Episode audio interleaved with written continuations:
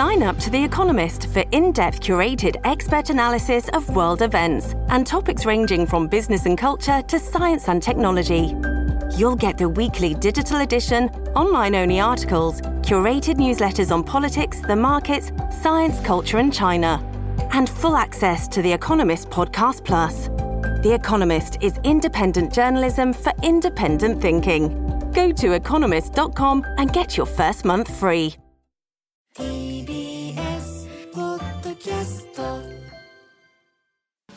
知る。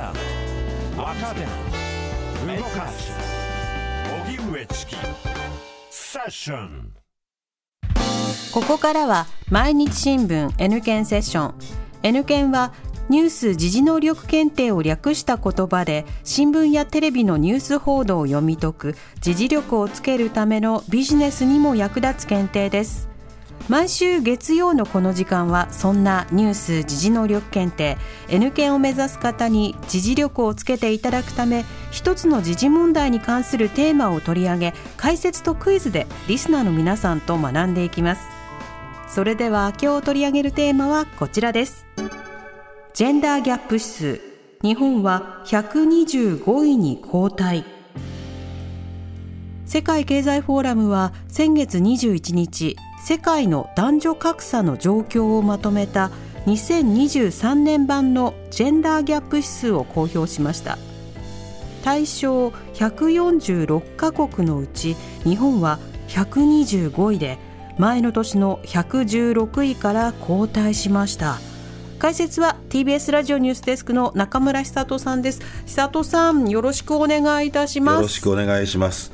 この146カ国のうち125位って、これ、テストで言ったら完全赤点だよね、これね。もうダメあんた、落第っていうね。そういうもんですよね、そうですね。う。ん。はい。ねこのジェンダーギャップ指数というのはまはい。ずどういうものなのかから教えてください、はい、これはその各国のね政治、経済、教育、健康この4つの分野、えー項目数で14項目になるんですけれども、はいはい。その男女格差を総合して数値化して順位付けたものなんですよね。ほうほうほうでほう1に近いほど平等0に近いほど不平等。だから達成率100%それからまあ達成率ゼロという、まあ、そんな考え方でもいいのかもしれませんけれなどもね。るほど、うん。この今回の日本の評価というのは、まあ、125位ですから、そんな良くないのはもう分かりきってるんですけども、も指数にして0.647なんですよね、まあ、0.5よりは上なんだけど、0.647。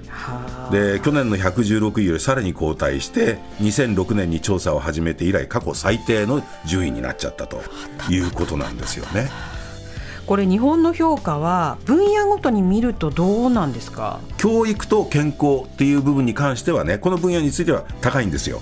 で教育は47位なんですけれどもその指数で見ると0.997だからもうおー1に限りなく近いんですよね。で教育に含まれている項目ではその識字率えーですよね、文字が読める率。それから初等教育の修学率。はい。これは文句なしの1になってるんですよね。おで健康という分野では59位で指数は0.973、で項目を見てみますと健康寿命の男女比は女性の方が寿命が長いので1を超えてるっていうね。超えてんですか？男女比だって言ったら女性の方が上ですから1超えちゃってるということですよねで何せ評価が低いのが経済と政治なわけですよ。やっぱりっていう感じですね。もうもうそう。で経済は123位指数は0.561えーまあ、これ女性管理職の比率が低いとか推定勤労所得の男女差があると、まあ、こういう理由なんですよね。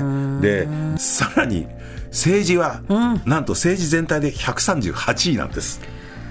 指数は0.057まあまあね。でも実態がもうほぼねそういうことですからね。ほぼゼロに近いっていうのは、うんちょっと自覚を本当に。女性の国会議員とか閣僚が、まあ、全体の1割ぐらいしかないということなんですよね。はあ。で過去に女性の総理が一人もいないということも加わってますから、まあ、こういう評価になっちゃったということなんですよね。なるほど。さあそれではここでニュース時事能力問題です。はい。今日はニュース時事能力検定3級の問題です。産休ですね。はい日本での女性の政治参加の経過や現状について正しい説明を次に挙げる4つの中から選んでください。はい。1女性の選挙権が認められたのは第二次世界大戦後のことだ。2日本全体で見ると地方議会の議員は女性の方が男性より多い。3衆議院議員に占める女性の割合は世界で1、2位を争うほど高い。4選挙の候補者を男女同数にしない政党には罰金が課せられることが法律で定められている。さあラジオをお聞きの皆さんもどうぞ一緒に考えてみてください。それではシンキングタイムスタートです。ではリスナーの皆さん一緒に考えましょえ日本での女性の政治参加の経過や現状について正しい説明を次に挙げる4つの中から選んでください。1女性の選挙権が認められたのは第二次世界大戦後のことだ2日本全体で見ると地方議会の議員は女性の方が男性より多い。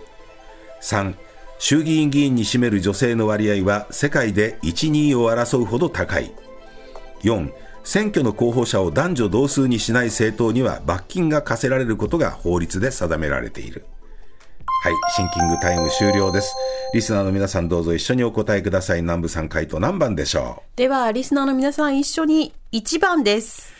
?1 番、女性の選挙権が認められたのは第二次世界大戦後のことだ。正解、その通り。うん、ね、戦前は男性しか選挙権認められていなかったんですよね。で、ね、だからまあ、婦人参政権運動っていうのが起きたわけですけれどもね。はいうん、で、その成果もあって法律が開催されて、1946年の衆議院選挙で初めて女性が投票して、その時は39人の女性国会議員が誕生したということなんですね。はいそれ以外の選択肢見ていますと、ええ。えー、日本全体で見ると地方議会の議員は女性の方が男性より多い。これは地方議会でも男性の方が多いんですよね。